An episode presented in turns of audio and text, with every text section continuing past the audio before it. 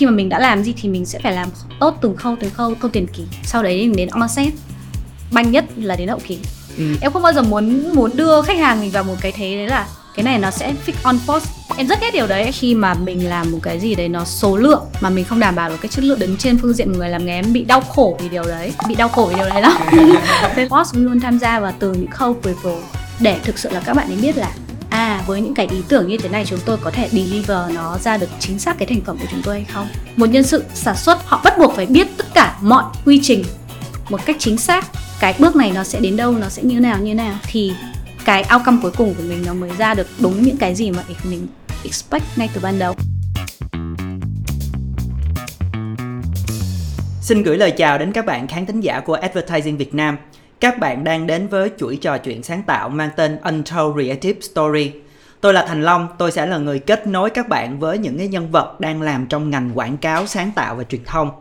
Trong ngày hôm nay chúng ta sẽ gặp gỡ một vị khách mời rất là quen thuộc. À, đây là một người đã xuất hiện trong những cái lần trước của Advertising Việt Nam. Thì sau đây xin mời khách mời của chúng ta có thể giới thiệu cho khán thính giả. Xin chào anh Long. À, xin chào quý vị khán giả của Advertising Việt Nam. Mình là Linh Kiều Nguyễn, là founder của ép em en Media. Ừ. Thật ra là ép em en Media thì đã thành lập vào năm hai không hai không và mọi người cũng vừa mới uh, mừng sinh nhật xong đúng không? Dạ vâng, đúng rồi. Ở đây em mới mừng sinh nhật xong uh, vào tháng chín năm hai không hai ba vừa rồi, và kỷ niệm uh, tròn ba năm thành lập của ép em en Media. Ừ. Vậy trong cái hành trình ba năm thành lập đó thì có những cái gì mà ấn tượng hay là đáng nhớ thì Linh có thể chia sẻ cho mọi người đó?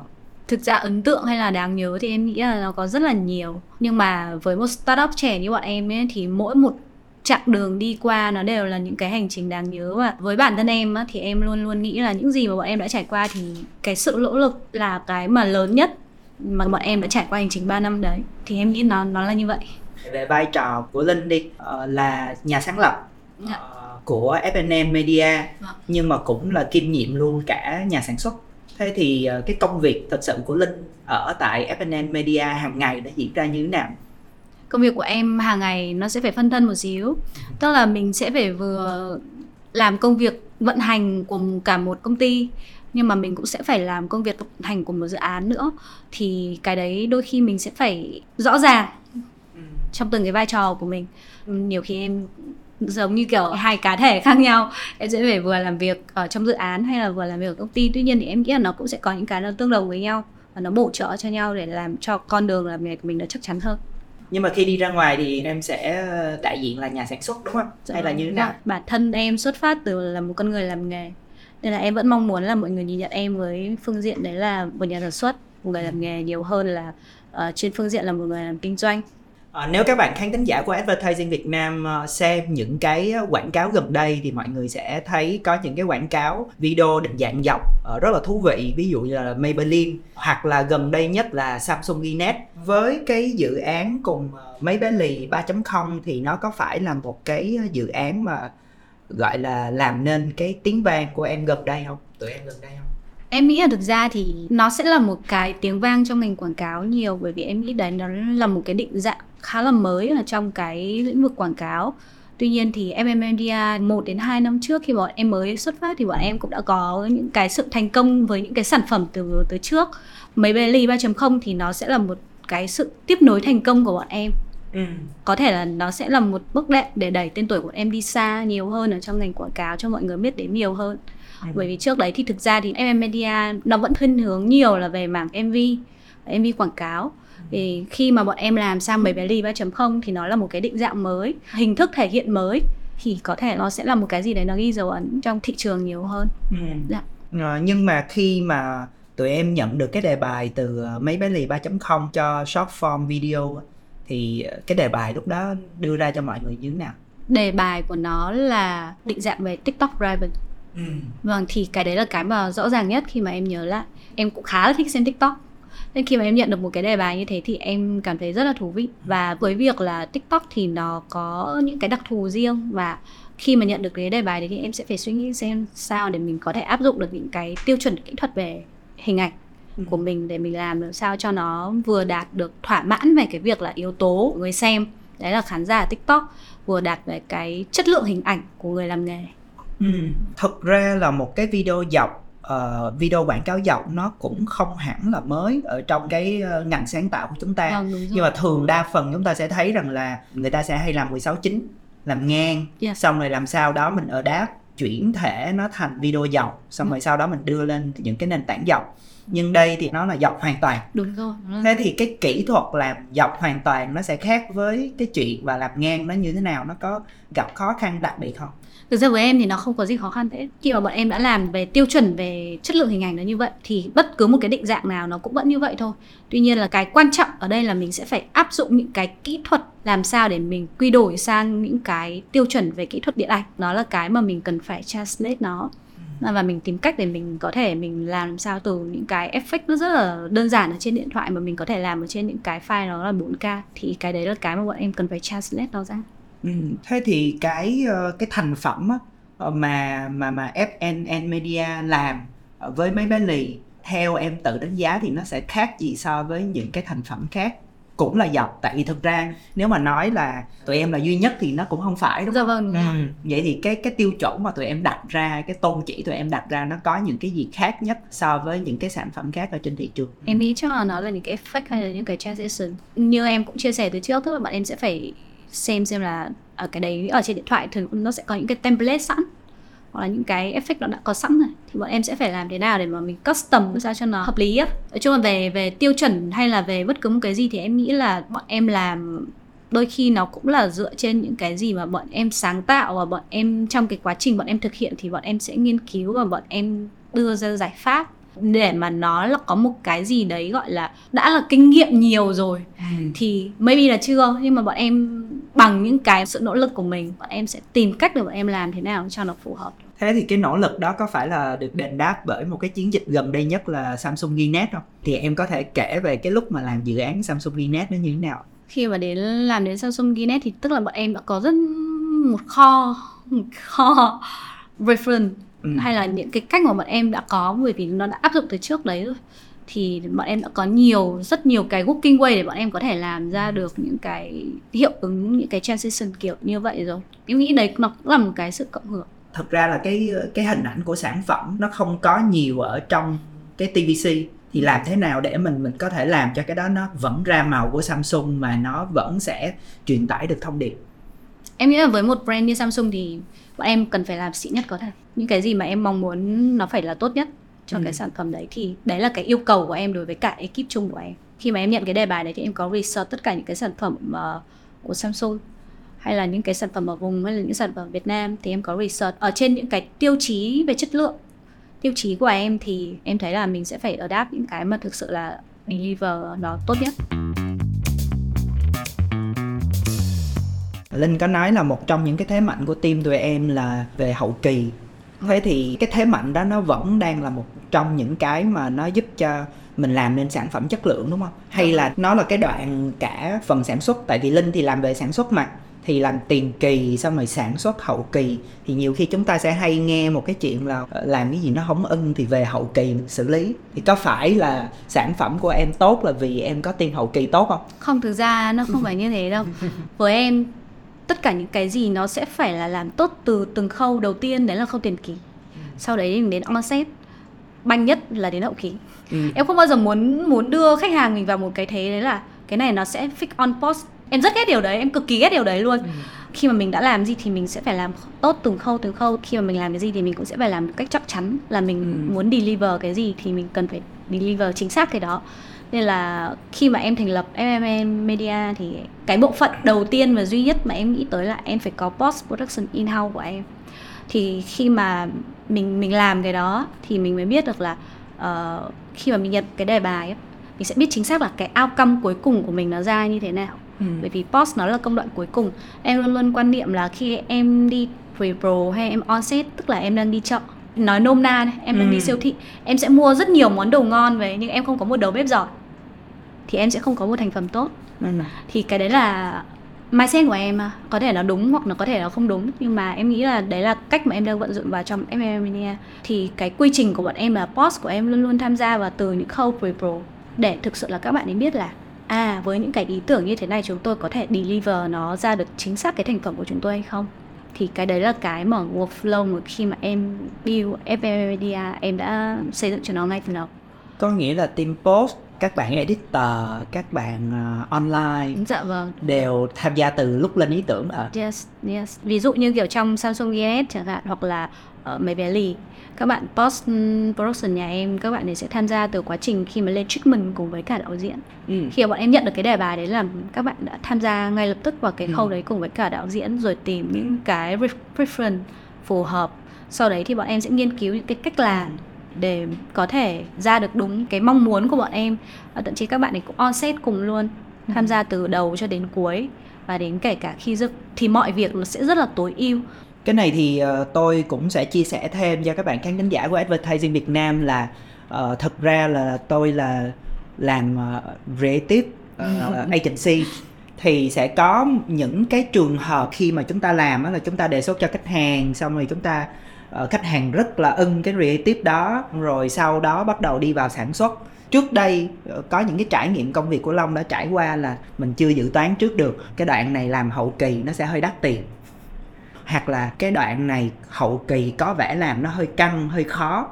Thật ra là đối với agency và thế giới quảng cáo, agency client nói chung á, mình sẽ thấy có một cái quy trình làm việc là waterfall, thác nước, có nghĩa là theo trình tự. Tới đâu, tới team nào, tới team này xong thì nó mới tới một cái team khác. Tại sao nó lại có một cái quy trình làm việc như vậy? Là tại vì đơn giản rằng là mỗi người phải làm đúng cái việc của mỗi người. Nhưng nếu như theo cách của Linh đó, có nghĩa là các bạn đang editor, đang làm, bận làm một cái lịch trình, đang làm edit cho một cái sản phẩm khác, cái phải mất thêm một cái thời gian chạy ra on-set, mất thêm thời gian để cùng brainstorm. Nó có bị lý tưởng quá không? Và nó có thật sự là làm được không? Có thể là đấy là lý tưởng. Ừ. ờ, nhưng mà thực ra em có nghiên cứu một số cái workflow ở trên thế giới. Có thể là như anh nói, nó, nó là cái mà vấn đề hiện tại đang ở trên thị trường đang như vậy. Nhưng mà với em thì uh, năm ngoái em cũng có chia sẻ là các bạn đê ô pê hay các bạn à đấy là em đang nói về về phần production house của bọn em thôi nha. Ừ. Uh, thì nên tham gia cả vào quá trình tiền kỳ, on set và hậu kỳ. Em em quan sát rất nhiều người ở trên trên hiện tại bây giờ, em em không có ý đúc chạm nha. Nhưng mà em thấy mọi người tức là đây là công việc của người này thì sẽ làm đúng y như vậy. Tuy nhiên là một nhân sự sản xuất đó, họ bắt buộc phải biết tất cả mọi quy trình một cách chính xác. Cái bước này nó sẽ đến đâu, nó sẽ như nào, như nào. Thì cái outcome cuối cùng của mình nó mới ra được đúng những cái gì mà mình expect ngay từ ban đầu. Cái đấy là cái mà quy trình lý tưởng của em. Ừ. Tất nhiên là nó sẽ có những cái giai đoạn đấy là uh, đang làm cái dự án này xong sẽ phải các thế như thế. Nhưng mà bên em thì nó sẽ khác một xíu. Tức là bọn em sẽ có thực sự là những cái người đầu não. Ngay từ ở uh, post-production mọi người sẽ làm. Và từ khi mà đến post thì sẽ có các bạn khác có thể là làm những cái công việc khác, nó không ảnh hưởng gì hết. Nhưng mà sẽ có những người lead thực sự về những cái mảng, về post như thế. Ừ. Mỗi một cá nhân nên thực sự là biết là từng cái giai đoạn đấy nó phải như thế nào, bởi vì mình phải trải qua. Bởi vì cái phần production của em nó là thực tiễn nên là mình phải trải qua, mình phải biết, mình phải rất là hiểu thì mình mới có thể ra được một cái mà đúng với những cái gì mà mình mong muốn truyền tải. À, anh nghĩ là nó nó sẽ có một cái thông thường ở trong ngành khi mọi người làm, nhưng tất nhiên là khi làm tới một cái thời gian nhất định đó, thì từ những cái yêu cầu về sáng tạo, từ những cái yêu cầu khắt khe về tiêu chuẩn thì mọi người cũng dần thay đổi. Nhưng mà một cái thế tiến thoái lưỡng nan với sự thay đổi đó chính là mình đạt được hiệu quả, có nghĩa là ra một cái thành phẩm tốt, khách hàng hài lòng. Nhưng mà mình sẽ không có được hiệu suất, có nghĩa là nhiều khi một tháng mình chỉ làm hai cái thôi. Ừ. Ừ. Thì, thì Linh có nghĩ vậy không? Có nghĩa là nó làm à, giảm cái, cái hiệu suất của mình về phương diện về mặt kinh doanh. Em em hiểu cái này nha, thực ra em cũng, em cũng gặp phải đó. Nhưng mà em luôn luôn quan niệm về chất lượng nhiều hơn là số lượng. Ừ. Em không có nghĩ là khi mà mình làm một cái gì đấy nó số lượng về mặt hiệu suất của mình nha, mà mình không đảm bảo được cái chất lượng, điều đấy kiểu khi mà em đứng trên phương diện người làm nghề em bị đau khổ vì điều đấy. Nhưng mà thực sự là em mà bán cho một khách hàng một cái gì mà nó nó thực sự mà em cảm thấy là ôi nó không phải là những cái gì mà em mong muốn á, hay là thì em em bị đau khổ vì điều đấy lắm.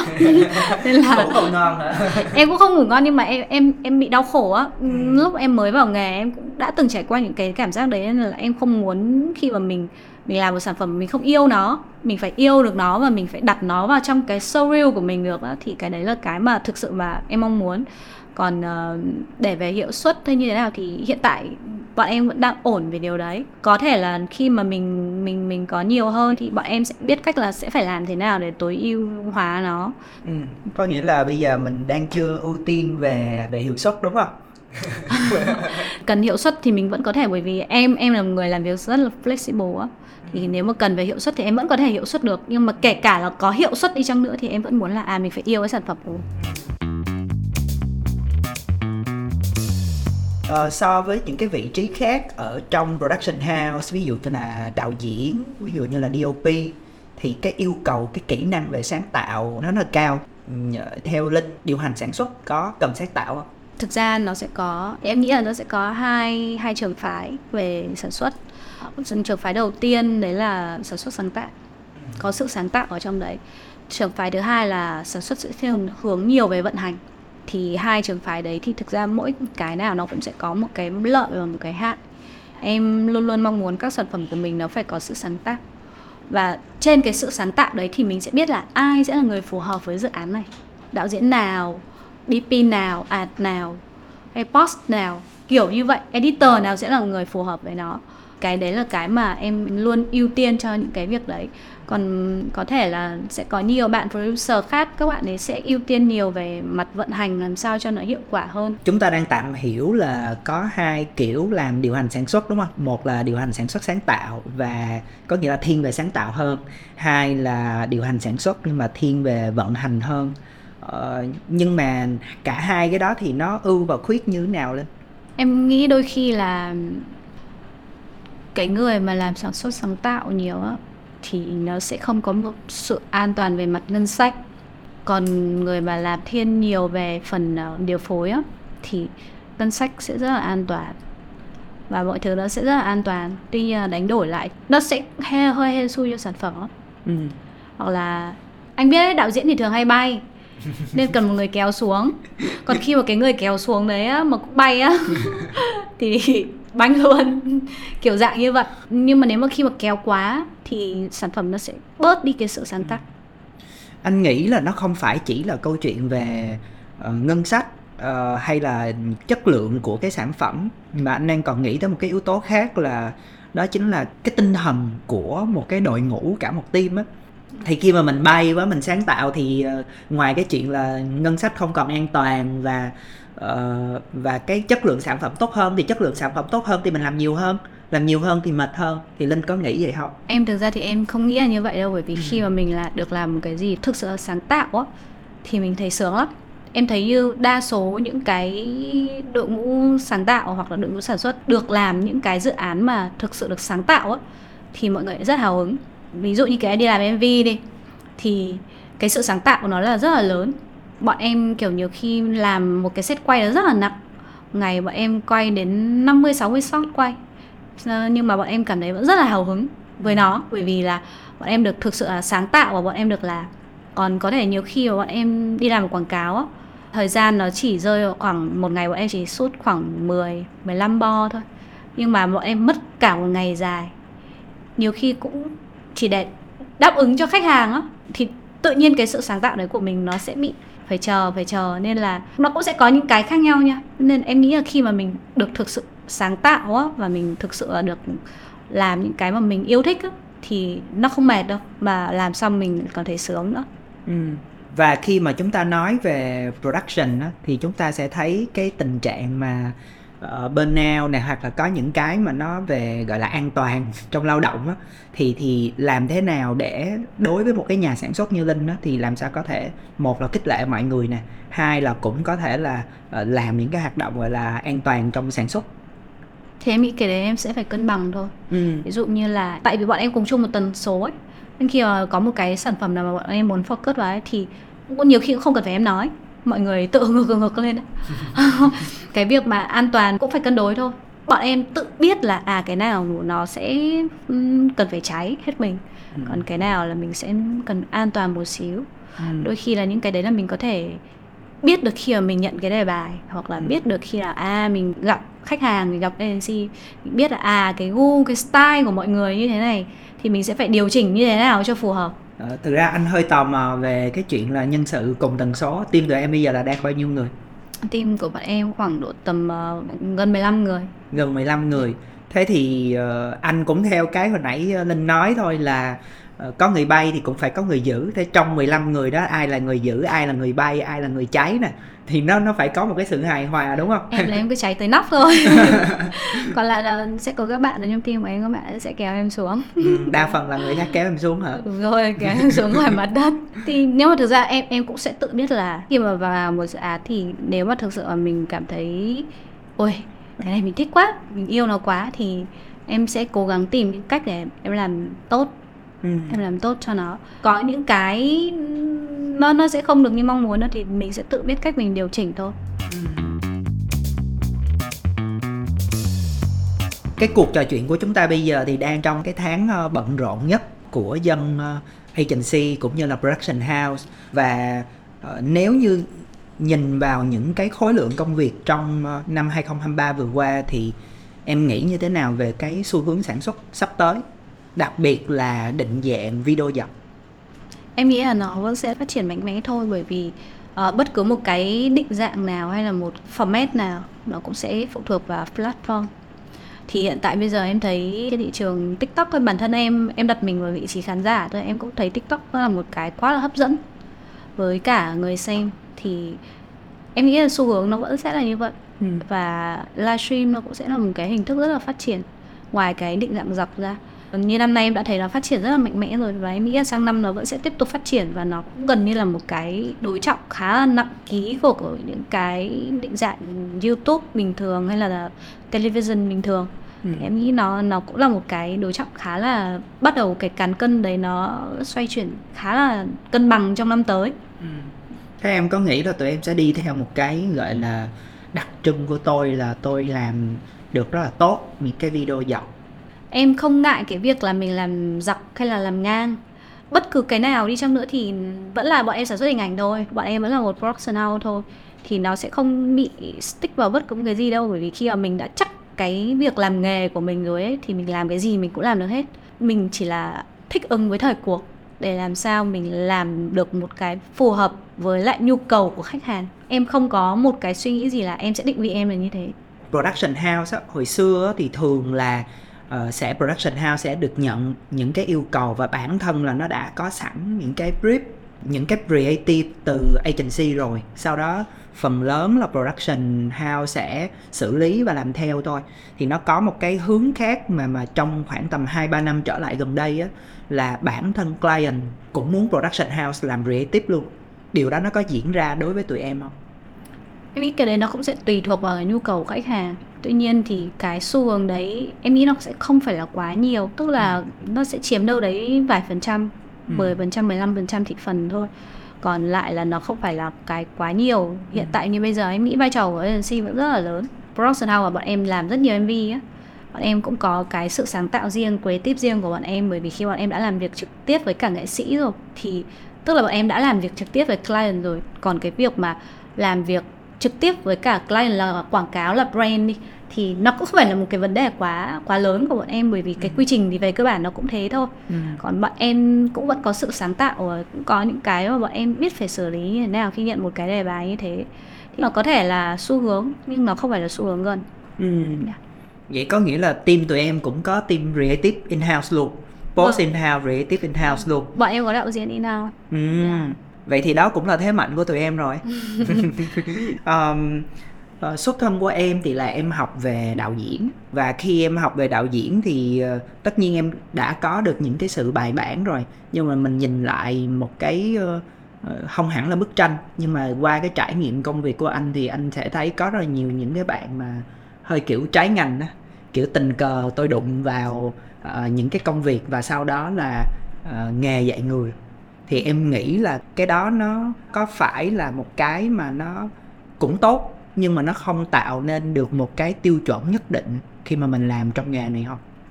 Um, thực ra như em, em học đạo diễn ra nha, nhưng mà em đi làm sản xuất, tức là em cũng làm trái ngành mà. Ừ. Em không có nghĩ là nó không phải là một điều tốt hoặc là không có bài bản. Thực ra cái quan trọng là chỉ cần bản thân mình cố gắng thôi. Việt Nam mình không có những cái trường thực sự là nó đào tạo về những cái này. không có bất cứ một cái quy chuẩn nào hết, bởi vì quy chuẩn là tự mỗi cá nhân làm trong ngành đặt ra. Em nghĩ là mỗi một agency hay là một professional cũng sẽ có những cái quy chuẩn khác nhau, một cách làm việc khác nhau, bởi vì cái này nó cũng là từ nghề của con người, nghề của cá nhân đó. Nên là mọi thứ nó sẽ chỉ là một cái rất là ước lệ và chung chung thôi. Nên là em nghĩ việc trái ngành nó không có một cái gì gọi là không không bài bản. Chỉ cần là mình cố gắng, mình học hỏi, mình tìm hiểu, mình xem bên nước ngoài như thế nào, rồi Việt Nam mình như thế nào, mình học được gì và mình đúc kết được gì. Như anh nói, nó cũng là vừa làm vừa học ấy. Chúng ta đang ở trong một cái giai đoạn là tất cả cùng phải học, rồi cùng phải đưa ra một cái quy chuẩn của chúng ta, và chúng ta thấy nó, nó là đúng, hoặc là nó mang tính ước lệ thôi. Cái, cái, cái việc trái ngành đấy nó cũng ok thôi. Và em thấy là mọi người vẫn chung sống với nhau cách hòa thuận, vẫn làm nghề, cố gắng hết mức thôi. Ừ. Thế thì khi em học đạo diễn á, em học xong, xong rồi cái em em tự học về làm sản xuất nó như thế nào? Học đạo diễn ra nó bị nghệ sĩ, tức là mình mình vẫn còn artist á.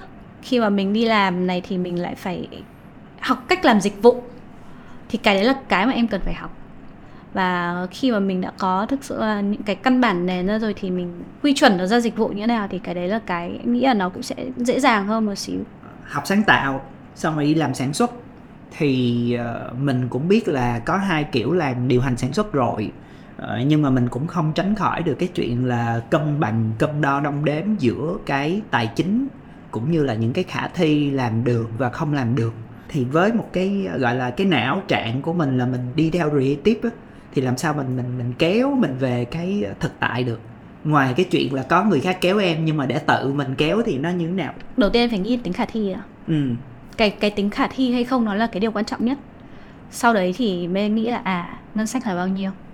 Ừ, bởi vì nhiều khi cái việc đấy nó sẽ tốn rất nhiều ngân sách, nhưng mà nó có phù hợp hay không, mà nó có work hay không, và thực sự khách hàng của mình có cần cái điều đấy hay không ấy.